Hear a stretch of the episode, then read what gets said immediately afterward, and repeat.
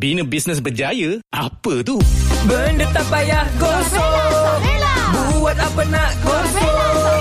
Bina bisnes berjaya? Macam mana eh? Sah. Apa sah? Nuraisa lah. Bina bisnes berjaya? Susah. Baju kurung khas Pilihan utama memang terbaik. Khas Nuri. Anda pernah dengar jenama ini? Mereka ini adalah sebahagian dari lebih 700 syarikat yang dibentuk oleh Rich Works dari kosong hingga bisnes mencecah jutaan ringgit tak kala waktu PKP dahulu. Sesiapa sahaja boleh mulakan bisnes tapi tak semua orang boleh bina bisnes berjaya.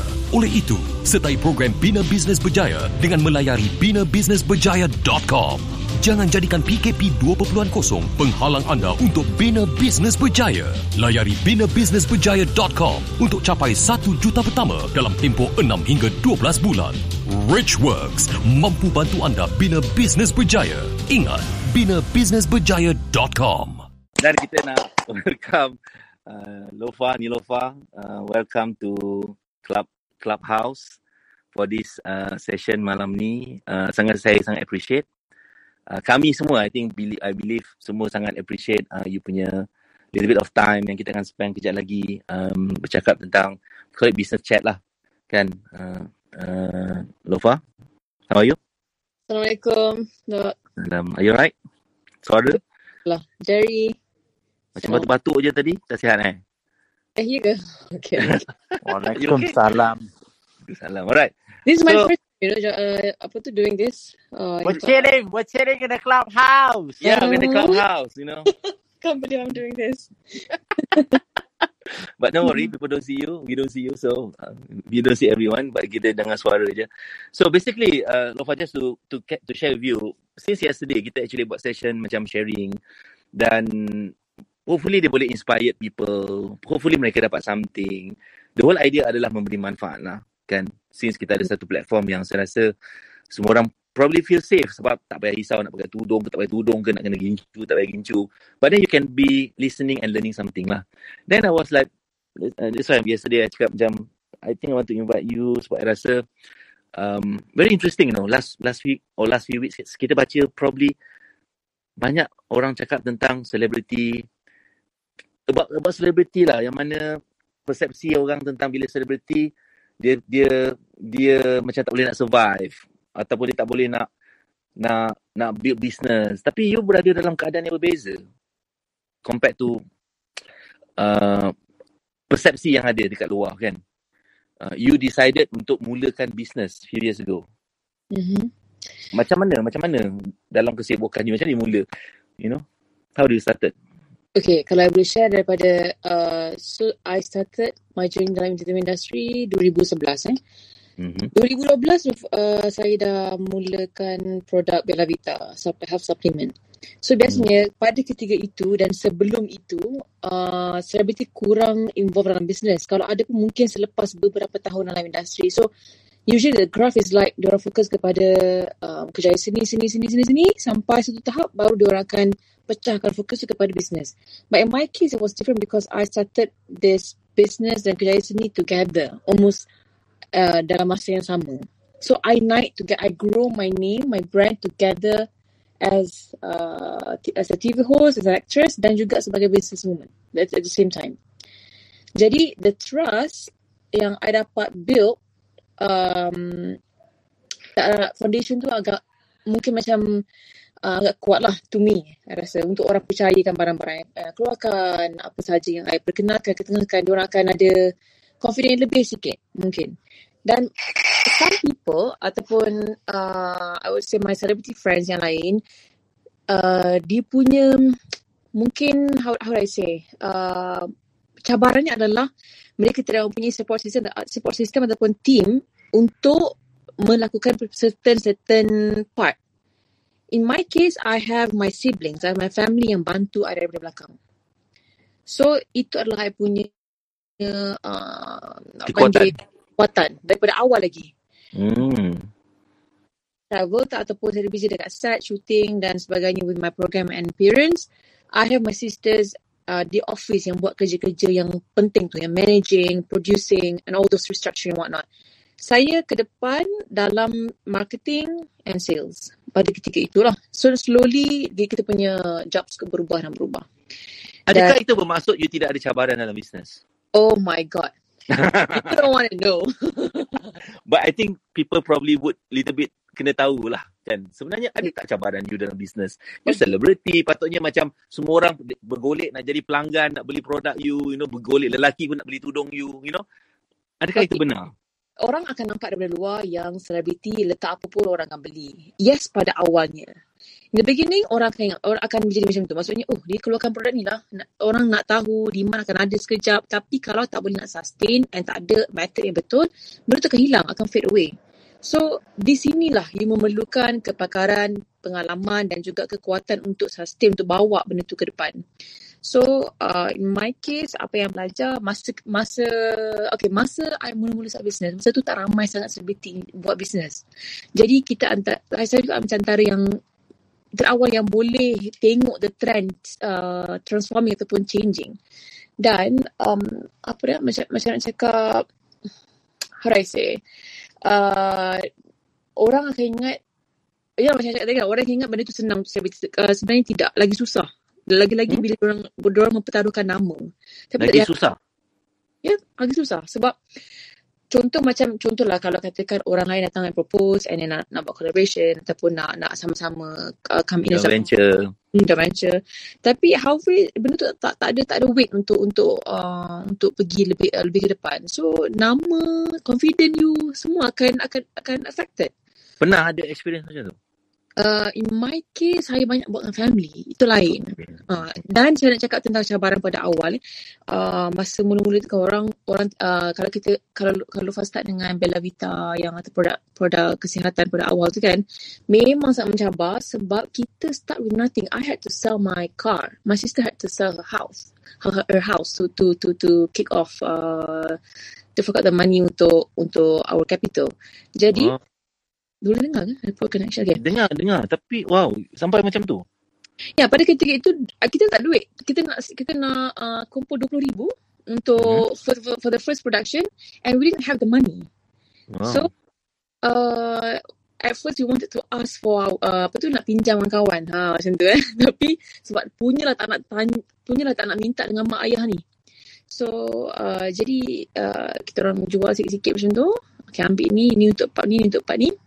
Dan Alhamdulillah kita dapat buat dan slowly tapi susahnya pada ketika itu sebab dia punya marketing cost sangatlah tinggi. Masa tu masa 10 tahun lepas orang Mana ada Facebook sangat kan? ya orang buat marketing semua kat TV. TV3 wanita ini, you know. Hmm. Hmm. Um, apa So khabar.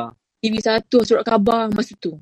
Kos tinggi, kos tinggi. Sangat sangat tinggi. Kalau you tak ada duit, you tak ada you tak ada orang yang fund you memang you tak boleh nak uh, you tak boleh nak survive. Hmm. Jadi benda tu bertahanlah 2 3 tahun. Without profit yang sangat besar pun, tak ada pun sangat. Kita Hmm. kita kita cut it off dengan masing-masing uh, cash out sikit-sikit orang lah. Hmm. Tapi while doing Bella Vita, apa yang kita dapat, saya dapat belajar dan kami semua lah, Zeti dapat belajar macam mana nak set up uh, the stockist punya system. So dari awal lagi, daripada awal Bella Vita lagi kita memang tawarkan untuk ada stockist. So dari situ uh, ilmunya adalah ilmu si stockist lah. Dan kita Hmm. bawa ilmu tu ke dalam, kita apply the same thing kepada Nalofa Hijab. Hmm. Tahun 2014 kita orang start buat Nalofa Hijab tu. And that was when lah kita dapat merasa okay benda non-love hijab tu dia punya spike cepat. Uh, in the, the first year we already made our 50 million. Wow. And uh, apa tu alhamdulillah sekarang selepas uh, we selepas selepas rebranding uh, kita pun nampak transformation yang sangat besar daripada Nalofa yang dulu kepada Nalofa yang sekarang. Hmm. And kalau nanti I cerita kat uh, Doc macam mana Nalofa punya craziness in the beginning. Nelofa hijab ke Nelofa? Nalo, uh, same thing. Dulu Nalofa Hijab. Now we rebranded Nalofa Hijab to not just Nalofar because when we want to get Oh, so you drop the Lepas- hijab punya Yeah. part ni, Yeah. fokus on Nelofa. Okay. So apa you dap apa you nampak perbezaan running business dulu dengan sekarang punya cabaran lah ataupun Hmm, yalah cabaran. Apa beza dulu dengan sekarang? Dulu like 3 4 years ago dengan sekarang punya environment 2021. How do you see the difference? The way we run business. Dulu masa saya mula-mula masuk, mula-mula mas- mula start dalam Far Hijab, kita orang we hire um, orang yang tak ada experience sangat bekerja sebab kita nak bayar gaji murah kan. Jadi most of my staff semua yang uh, tak ada yang macam fresh, ada yang experience uh, baru setahun dua, semua macam hijau lah. Jadi bila kita mo- kita tak ada balance dalam dalam staff punya uh, experience, Experience. kita akan dapat kualiti kerja yang yang mungkin tidak sampai to our expectation. So the Jadi- challenge masa tu adalah hiring uh, fresh people, no Mhm. experience dengan expectation bayar tak tinggi gaji dan kita harap dia boleh buat kerja. Yes. Yes. But cabaran dia pada waktu tu macam tu, apa yang berlaku?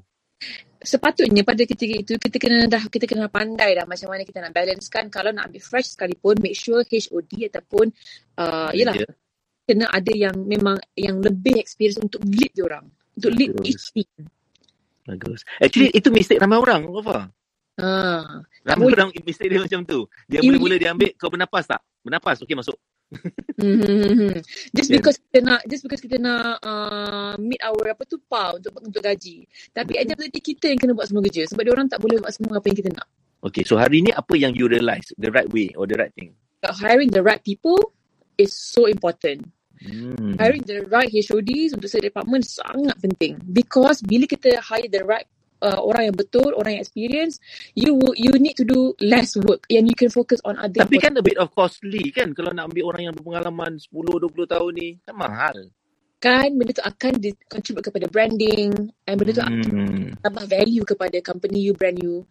So you can do, you boleh jual, uh, uh, how do I say, you can target uh, higher sale, lebih banyak produk-produk yang lebih um, memberi impact kepada company dengan adanya orang yang betul. And the So- most important part, you tak payah fikir benda tu, orang lain fikirkan, you buat benda lain. You boleh uh, tidur dengan nyenyak juga daripada dulu. Ha, macam tu. Less, less masalah lah. I remember masa I nak buat hiring, masa tu tahun, tiga tahun lepas, uh, I, I always have my sister, um, apa tu, uh, running the company uh, sebagai position paling atas sekali. So that, at that time, dia tengah, apa ni, um, baru deliver, baru baru give birth uh, dia kepada apa tu, anak dia pertama dan a bit haywire lah sana sini. Jadi, I was alone um, looking for someone to replace the position. Okay. At, that, at the same time, I was also busy traveling ke sana ke sini uh, uh, trying to macam kerja yang tengah-tengah apa ni tengah buat this fashion punya site juga. Project-project you lah. Yeah, I remember I was running here and there uh, interviewing people di Paris, Liverpool, di London, Wow. Hong Kong because I was looking for headhunters yang boleh cari orang yang experience. And I said I don't want I I, tak nak orang daripada local. I nak orang luar yang boleh tengok and bagi I a bigger perspective dalam dalam uh, growing the company. Hmm. And what do you find out? So uh, sebenarnya yes bo- boleh boleh kita cari orang luar ataupun orang bukan sini tapi uh, uh, uh, satu satu salah satu soalan adalah adakah orang ni akan faham market kita, produk yang kita Culture kita. Culture kita itu satu hal pula you kena fikir Hmm. and then uh, sekalipun kita bawa orang yang hebat masuk uh, managing them making them Hmm. understand dan juga uh, creating a right culture dalam office tu sangat sangat uh, memberi impact kepada hasil kerja mereka Hmm. hmm. Interesting. You're talking about you're talking about culture here, you know. This is very Yeah. interesting topic, you know. Sebab most people tak realise yang culture dalam office, dalam business sangat penting. Oh yes. Uh, so last time, uh, for the for the first six five five years, kita ada culture yang tak healthy, yang quite toxic. Okay, I'm Hmm. going to be very honest with you. So, bila kita re, uh, wanted to rebranding the whole uh, Nilofar, kita start bawa masuk orang baru. And kita start um, apa tu uh, firing orang yang tak sesuai. Uh, sebenarnya tak payah firing pun. Bila kita start bawa masuk orang yang baru, orang yang toxic akan sendiri akan keluar. Because dia tak boleh duduk lah environment yang yang betul ni. Hmm. hmm. Itu yang I nampak.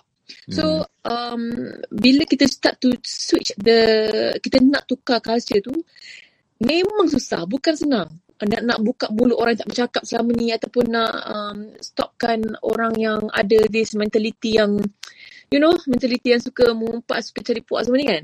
Hmm. Cut that off, it took us a while. It took us, Alhamdulillah, not that long, tapi about a year, I would say. Hmm. Uh, setahun macam setahun jugalah, lebih kurang. So not having the right culture, kesan dia apa? Oh, you can see Lalufa is blooming right now. Dengan Hmm. dengan produk-produk yang berbeza, kita boleh Hmm, hmm. the, the branding is different, what we serve uh, to the customers. Dia service. growing better lah, lebih laju lah. Yes. Dah banyak apa um, uh, product development lah. You can see from there. Great. Hmm. What else do you learn compared like that? Especially this year lah. I want to talk about this year compared to the year before.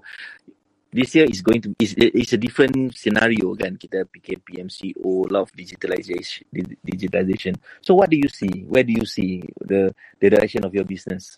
Banyak, I, I, I nampak macam banyak benda berubah dan terpaksa berubah. Hmm. Disebabkan keadaan ni macam orang tak berjumpa lah apa semua dan cara kita marketkan barang pun banyak kita kena terpaksa ikut dengan dengan the new trend. Yang kita pun Mhm. sebenarnya taklah full hearted Lina pun. So, Mhm. uh, mencabar lah dok. I rasa uh, apa yang I punya cabaran adalah when I started my Nilofa, uh, Nilofa milk kan, it was few months before COVID. It was three, four months before COVID. Hmm. Uh, jadi uh, the whole year, the first year, I tak dapat baca the, the trend. I tak dapat baca customer behaviour. I tak dapat baca uh, because uh, because it's, sebenarnya orang nak? uh, it's only baby. So banyak benda yang limited, restricted. Uh, jadi nak katakanlah I, I was I always thought to myself katakanlah tak ada COVID and uh, benda ni kick off because it kick off very well. I rasa banyak benda yang I boleh buat and test on on Nilofa Milk. Tapi kita terpaksa ikut dengan cara sekarang kan. So cabaran dari segi production, shipment tersekat lah semua tu benda-benda yang macam somehow demotivate juga. Betul. Tapi you know, uh, I kata kalau orang lain cuba bekerja keras dan survive, uh, why not? Why why can't I? Betul. Hmm. Betul. Where do you see lah you you, you nak bawa ke mana the business the the, the empire ni, the Lufa empire ni. Apa you nampak? Dan actually I nak tanya sebenarnya bukan tu, tu soalan baik tu. Soalan yang ni sikit I nak tanya adalah apa yang drive you nak buat ni semua? You know, like I would consider you having a good life, kan? You having a good life. But what drives you? Wow. Uh, Wow. ni bukan soalan personal eh, ni soalan lebih kepada why, what drives you? uh, since the uh, since the beginning ataupun right now. I would say now. Uh, Hmm. You can share back then, tapi mungkin ada beza dulu I rasa, I rasa right now is more on. I rasa okay macam ni. I right now I have the option to just stop everything Betul? Betul? and just focus on me Whatever my you're doing. Mhm. um. Tapi kenapa I still on the same track adalah kerana um, it involves so many people that means so much to me, my family, and people yang bergantung kepada brand sendiri untuk mencari rezeki. Hmm. So uh, and also and saya and how do I say saya rasa banyak and juga saya tanggungjawab saya dalam entertainment atau business ni adalah banyak orang refer to me as someone yang oh saya nak saya nak jadi macam Kak Rufa I want to be like you. Banyak banyak saya dapat tu. Terlalu banyak. Sampai I feel like okay you know what? I always have to set a good example for them to to to refer to. So maksudnya dia punya level of uh, drive ataupun the purpose tu menjadi semakin berbeza atau lebih besar sekarang. Iaitu lebih kepada rasa uh, I, I want to have this platform to help more people. Is that right? yes correct Hmm. And rasa bertanggungjawab orang ramai yang dapat sharing rezeki from this. yeah, I mean, uh, I cannot be selfish in a way. Okay lah, tak nak buat lah. Nak, nak, nak, nak fokus benda lain, tak nak buat ni, tak boleh. Because benda ni macam dah, on, it's ongoing and involves uh, million, yelah, uh, jutaan ringgit dan juga um, uh, involve ramai orang yang dah berusaha payah bersama-sama saya daripada awal lagi. So, I can't just cut it off like that. Hmm. But you definitely you ada big plan. Apa yang you, you ada plan. You mesti ada satu plan. Tak mungkin you buat benda ni you mulakan and then suddenly you Exit nak. plan, exit plan ada, of course Hmm. ada. Hmm. But, um, of that, tapi to be honest, if you ask me honestly, kepuasan tu sampai sampai maksimum tak? Uh, not Hmm. really. Not yet. Ada sikit lagi. So apakah yang diperlukan untuk sampai that level of fulfillment tu, kepuasan tu? Uh, what does it take? What where where you need to be or where the company need to be? macam masa I first started Nalofa, I always wanted to uh, apa tu saya always macam berangan lah. Kau nak pula kan aku boleh interview Lofa biasa Lofa interview orang. okay okay. So apa yang what does uh, what does it take to come to that point yang you sampai fulfillment untuk business you? Hmm. Hmm. Uh, what does it take? what does it take dog? Interesting kan the question? eh, tapi kalau dulu kalau you tanya I, berangan selalu tengok macam Nalofa ni, I nak jadikan Nalofa ni macam Zara tapi the Muslim version. And why not? And why not? What what like and, like benda tu dah stop sekarang dah tak fikir macam tu? Still, we are still doing it. Hmm. Cuma uh, cara cara nak execute tu kena berbeza because dengan dunia sekarang. I Yang like that. I like that. You you sebut pasal Zara bermaksud dalam mind you ada certain model of success yang you nak copy atau you nak nak imagine could be that that level. Yeah. Sebab some people bila dia buat business dia tak ada that that model. Dia tak ada dalam mind dia. Vision tu. Ah, bukan macam macam aku nak contohi company macam ni, company macam ni. Some people dia macam buat je. Dia tak fikir pun sebenarnya aku nak create company jadi macam mana. Right, right. So I I like that point. I like that you you melihat Zara. Of course you akan adjust according to Muslim Muslimah punya lifestyle and things kan. yeah, Cuba macam kita cuba kita ni namanya clubhouse. So kita chat sikit lah. Bayangkanlah insyaAllah panjang umur, you know, 10 tahun dia sekarang. Where do you see that business going to be in 10 years, 2030? bukan payah sikit ke nak expect dok. So macam you know what, kalau dulu I boleh cakap lah, oh I nak my, my shop to be available dekat Amerika, dekat London, dekat sini. Dekat... Sekarang macam, ah, tak boleh bahas, tak boleh imagine lah apa duit apa nak jadi kat dunia ni. No, no. But that, itulah satu benda yang Tuhan bagi kat kita. Peluang untuk berimajinasi. Hmm. But how long you think the world uh, perlukan masa untuk cure atau recover from this whole thing? I think kita akan recover paling lambat 2023. Hmm. Dunia tak akan berhenti daripada masalah. Itu pasti. Yeah. Itu pasti. Tetapi sebenarnya apa yang berlaku kali ni bagi I lah. I pula nak jawab soalan dia pula. Okay. Pandai eh. Okay. So basically, apa yang berlaku ni sebenarnya satu repetitive pattern berlaku pada 2001. Pada 2001, ledakan uh, dunia berubah bila berlakunya Y2K. Y2K ni adalah proses tiba-tiba internet datang. Hmm. Internet datang, masa tu ada uh, apa ni New York uh, apa tower ni yang datang teroris langgar tu. Can Mm-mm. remember. Okay. Mm. So, um, so masa tu tiba-tiba semua orang jadi macam alert tentang internet, cyber attack, a lot of things lah. Benda tu berlaku. Dan menyebabkan semua orang tiba-tiba kena upgrade internet game, upgrade speed, upgrade security dan dan so-called digitalization bermula pada 2000 2001 tu. Amazon start keluar, Alibaba start keluar, you know all this company. Things happen yang menyebabkan another thing berlaku. Masa tu internet. And then bila internet start berlaku, semua benda start connecting to internet. Dulu orang tengok TV pakai pakai kabel apa, pakai antena tu kan. Sekarang Hmm. orang connect to internet, you know, boleh streaming. You know, a lot of things adalah based pada internet for the past 20 years. So, revolution tu, sometimes Tuhan datangkan tu dalam bentuk beginilah, dalam bentuk COVID and things untuk pressure ataupun kalau saya cakap macam mana saya cakap eh, sebenarnya apa yang berlaku bukanlah apa yang kita nak. Tapi basically itu yang dunia sedang moving towards tu, digitalization, blockchain, AI, VR. Tapi we need reason untuk benda tu berlaku lebih cepat. Right. Dan COVID menjadi reason. Macam ni lah, Clubhouse ni sebenarnya wujud datang daripada semua orang duduk kat rumah PKP. Jadi founder dia bosan, dia nak borak dengan orang, dia tak tahu nak buat apa. Dia tak dapat idea ni. Betul. Yeah, when I first saw the app, that was Ah. the first thing I uh, came up apa tu yang came across my mind. Exactly. Because of Yeah. COVID. Because of COVID, so dia nak borak-borak dengan orang, mungkin susah nak tengok muka ke apa, nak relax santai. So they came up with the idea like, aku buat benda ni lah. Kita boleh borak-borak, chatting dengan sesiapa kat mana je, orang boleh dengar, siapa nak share kan. So, Mhm. because of that, dan dan tiba-tiba all of a sudden, uh, all this uh, Bitcoin, Ethereum, semua benda ni start start menjadi topik besar tu tahun ni. So, saya menampak 2021 ni adalah year one. Is the year one. Last year was year zero for digitalization digitalization revolution. Suka atau tidak, dulu cabaran kita dekat le- legislation, dekat government. Tapi sekarang government pun terpaksa move into digitalization. Yeah. Uh, so it's a starting point to me. Uh, for for a faster in, internet is all about speed. For a faster uh, business dealing, for bigger reach to people.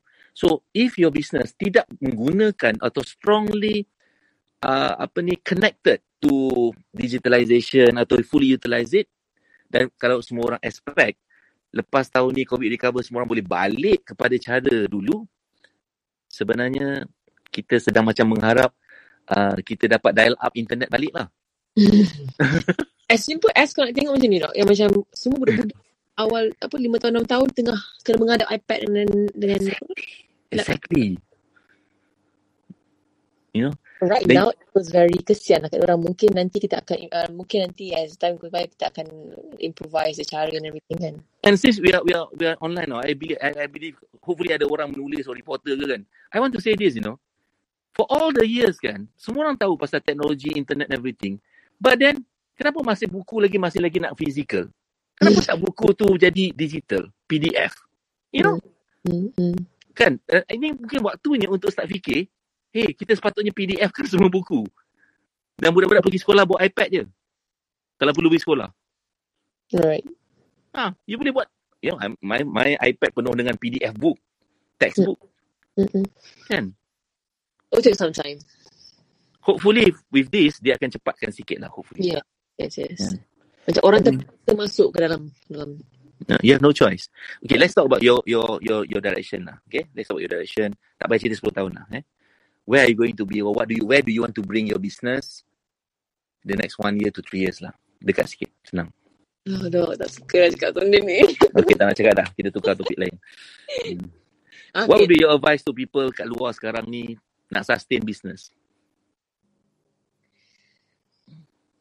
Okay. Uh, sustaining a business. Hmm. Where do I start? Hmm. Apa challenge nak sustain business bagi you? Masa mula mas yang um, okay. Problem I dulu adalah the system. Alright. System, team, uh, team tu maksudnya staff lah yang hiring punya punya punya part. Hmm. Uh, so when I start to restructure the whole system, ada proper, uh, tapi daripada masalah, daripada cabaran ujian tu yang kita start to change, change Hmm. dan Hmm. kalau kata semua betul daripada awal dan kita selesa, then you, you, then you will never move from the first the first. You want first. grow. Hmm. Hmm, you won't grow. Jadi, I rasakan untuk orang sustain, uh, kena sedar cari how do you improvise the system dalam company. Uh, always open untuk terima masalah dan juga pandangan orang untuk Hmm. untuk mengubah. Uh, and macam kalau I sendiri, uh, apa tu, I, you know, I can still, I still go to you. I still go to Yeah. Certain people to to seek for knowledge, cara, advice semua because uh, kadang setengah orang rasa macam, oh, I dah hebat, oh, dah, business I dah letup, dah 10-100 juta, I don't need everything. I, I dah cukup faham. No, it's, it's Hmm. wrong.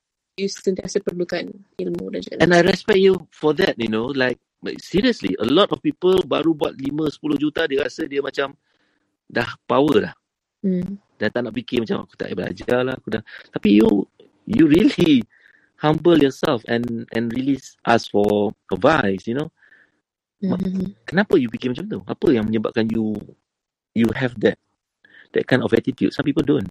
I rasa uh, macam uh, I have classes yang belajar yang dalam agama kan. So macam even before I started my every class pun kita ada adab-adab dengan adab-adab pelajar. Mm-hmm. So dalam adab pelajar tu there's a lot of things that I learn yang sebenarnya menuntut ilmu tu kalau dulu ronda ataupun imam dulu it's a huge thing that diorang sangat respect atau ataupun letak uh, memuliakan ilmu. Jaga adab. jaga adab sebagai pelajar dan adab dengan guru dan juga adab dengan ilmu tu sendiri sehingga kan macam nak letak pen atas buku pun dia orang akan tidak uh, akan akan apa macam berhati-hati Hmm. because they, they really respect dan muliakan ilmu yang dia nak dapat so macam siapalah saya untuk tidak pergi uh, to people around me yang lebih berpengalaman atau yang know more about certain things untuk seek for knowledge sedangkan macam kalau macam apa uh, Imam Ahmad bin Hanbal semua they they they actually travel to look to to seek, uh, untuk mencari ilmu dan dan menghormati guru-guru dia. And in my every doa, semua guru-guru saya, tak kisah macam even Dok sendiri dan mana lain, will always be in my doa. Every solat punya doa. Amin, thank you. Now you have Nelofa, dulu hijab sekarang Nelofa, kan? You ada Nelofa milk. What's next? Okay, uh, as uh, as I said daripada awal, I memang familiar dengan sistem stockist. So as the trend start to berubah, I kena cuba explore sistem yang berbeza, like what you have told me, you shared with me sistem macam dropship kan, yang Yeah. sekarang uh, yang menjadi popular, semakin popular. So this is what I'm doing right now. I'm setting up a platform mana kita mengajak ramai orang untuk join as a dropshipper. So di sini right now sekarang ini tahun ini I tengah memberanakkan banyak produk-produk baru untuk masuk dalam platform tu untuk orang berniaga dengan dengan mudah tak payah simpan stok tak payah buat postage tak payah nak ada modal. Hmm. So, So- you build a platform for people to do business dengan mudah. Yes, exactly. Dulu stokis dia orang akan bayar, dia orang akan beli uh, upfront kan, beli uh, dengan modal cari modal semua dan boleh simpan, dan boleh simpan stok but right uh, but what you shared with me, I'm trying to execute that. Dan sekarang ni adalah my time untuk swim around and belajar apa produk yang sesuai untuk I masukkan dalam ni. Yang lebih mudah, yang lebih ringan, yang lebih uh, tak payah macam mana? How do I say? Macam kalau katakan dengan, reseller ni, lain tau tak-tak produk. Kalau dengan lain-lain pula tak-tak produk yang sesuai dengan orang. So you you want to build a platform yang mana orang boleh pilih mana satu yang dia favor nak berniaga dan dia Hmm. boleh guna that platform untuk untuk buat business tanpa dia carry that stock kat pada diri dia. Yes. Macam mana uh, Sabella buat? Amazing. Uh, apa tu? Mamasak buat. It's uh, the same thing. Betul. Eh, kita boleh nampak kan betapa lajunya dia boleh pergi bila dia tak payah risau stokis tu nak kena pergi simpan Hmm. stok, nak kena tukar stok, you know, True. the risk. Bagus, bagus, bagus. Okay. Detail lain kita jangan cerita. Itu bahaya. anyway, alright. Any any last? But I tell you, thank you really. Like you you spend the past like half an hour. I tell you have other things to to deal with as well. But I want, if probably you want to share, you can share with them, uh, the listener here. You know, any any final tips, anything yang you rasa would be beneficial for them in handling, in growing business, the toughest moment. You know, how are they going to handle? You know, so any tips lah from you in in in in sustaining and growing business. I Any kind of attitude yang dia kena bawa ke? Okay, macam saya, I rasa siapa-siapa yang dalam room ni sekarang yang dah pun been with you dalam your journey, dog, they have been listening to this uh, banyak kali. Tapi satu je yang nak sentuh yang terakhir hari ni, I rasa nak sentuh kepada self-development. So you've been focusing on this for so long already. Yeah. And I realized that I've been investing in this self development the past, I would say, six or maybe close to seven years already. Dari segi macam uh, apa yang dok buat macam bagi semangat, tukar mindset, uh, create that energy semua ni, I dah buat seorang-seorang diri daripada tujuh tahun lepas without me realizing. Yeah. So, uh, so, so, You have been invest investing into yourself. yes, in terms of macam doing affirmation, meditation, buat all this uh, mirror talk and semua ni kan. I dah buat bertahun-tahun. So, uh, bila I tengok uh, apa yang dok buat dengan uh, orang-orang apa ni Titan semua ni kan. This is actually what I've been doing all these years. Great. Yang membantu uh, to to build my apa tu uh, strong um, mindset dan juga kekebalan untuk menghadap all this gossip-gossip kalau sana yang pedas tu. my so being my position yang mana ma- banyak mata dan juga senang nak nak nak, nak apa tu jadi jadi isu kan uh. so this this those things yang bantu I daripada dulu and apa yang dok uh, apa tu serve them with ini adalah benda betul untuk untuk, untuk ada uh, kepribadian ataupun um, karakter yang strong sebagai seorang founder, leader ataupun um, business person. Person. As a person. Yes. Kalau tak macam mana nak mampu nak handle Hmm. all the cabaran. Yep. Mm, and that's how you you could be at this point now that insyaAllah could be go far dalam you punya journey because apa yang you eh, inilah ayat yang saya selalu cuba bagi versi yang saya baca dalam bahasa Inggeris. Tuhan, kita biasa baca Tuhan takkan ubah nasib satu kaum sehingga kaum itu mengubah nasibnya sendiri. Mhm. But I read in the English vers- version many years ago, dia kata, bahasa Melayu dia adalah, Tuhan tidak akan ubah seseorang Mhm. sehingga orang tu ubah apa yang ada dalam diri dia. Dalam diri dia. Yeah, very interesting, you know, English translation. So macam, wow, kenapa dia punya ni perspektif tu berbeza? Translation kan boleh ada pelbagai version kan in terms of siapa yang translate. So that was the version yang macam hit me, you know. Mhm. Dia sebut, bukan pasal kaum ke apa, is of course kaum. Tapi kalau kaum tak nak berubah, each individu kena berubah. Betul? Kalau Betul. each individual berubah, kaum tu akan berubah. Yeah, that voice inside you. Adakah dia Yeah. macam Exactly. Your self-talk, Hmm. your emotion. Kan? Benda yang menghalang dalam mind kita ni macam kau tak boleh. Tapi tukar jadi, actually you boleh. You know? sebab tu banyak dalam ayat dalam Quran dia kata tidakkah kamu berfikir? Tidakkah kamu fikir? Maksudnya Ah, apalah tatafakkarun. Apalah tatafakkarun dia kata. Allah wants you to use your apa ni brain untuk reflect, untuk ask questions for you to move forward. Exactly. You know, Tuhan nak kita tengok alam keliling semua berfikir kan. Hmm. Ha, tengok langit, tengok bintang, berfikir. Di lautan, lautan kapal boleh bergerak. Berfikir, uh, berfikir. You know, kehebatan of this thing. Yes, it's so Yeah. true. Yeah. That's why I baru post satu video few few I think last week. I cakap keep asking questions because you never know mana mana tu soalan you yang akan menjentik you ataupun move you to Yeah. to untuk buat untuk berubah untuk buat benda.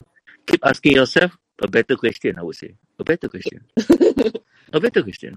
And don't allow, you don't, uh, then Lofa tak nak orang lain tanya dia soalan sekarang. So, keep it to yourself. Ah, Saja je gurau. Anyway, kau tadi dia orang bosan-bosan tak tahu nak apa. Anyway, Lofa, thank you so much. You're welcome. Thanks Thank to you you. so. I really appreciate like this short moment. Yeah. Uh, I think I think I do believe that we get something lah. Semua orang ada dia punya uh, benda yang dia sharing yang sangat sangat bermanfaat. So thank you so much uh, for the session malam ni and uh, fulfilling the invitation. I do believe semua orang sangat appreciate. I percaya dia orang tak boleh cakap je sebab I mute kan. Anyway, thank you. Thank you, thank you, dog. I Alright. Okay. Assalamualaikum. Waalaikumsalam. Bina bisnes berjaya? Apa tu? Benda tak payah gosok Buat apa nak gosok Bina bisnes berjaya? Macam mana eh? Sah! Apa sah? Nuraisa lah. Bina bisnes berjaya? Susah. Baju kurung khas Nuri Pilihan utama memang terbaik Khas Nuri Anda pernah dengar jenama ini? Mereka ini adalah sebahagian dari lebih 700 syarikat yang dibentuk oleh Rich Works dari kosong hingga bisnes mencecah jutaan ringgit tak kala waktu PKP dahulu. Sesiapa sahaja boleh mulakan bisnes tapi tak semua orang boleh bina bisnes berjaya. Oleh itu, sertai program Bina Bisnes Berjaya dengan melayari binabusinessberjaya.com. Jangan jadikan PKP 2.0 penghalang anda untuk bina bisnes berjaya. Layari binabusinessberjaya.com untuk capai 1 juta pertama dalam tempoh 6 hingga 12 bulan. Richworks mampu bantu anda bina bisnes berjaya. Ingat, binabusinessberjaya.com.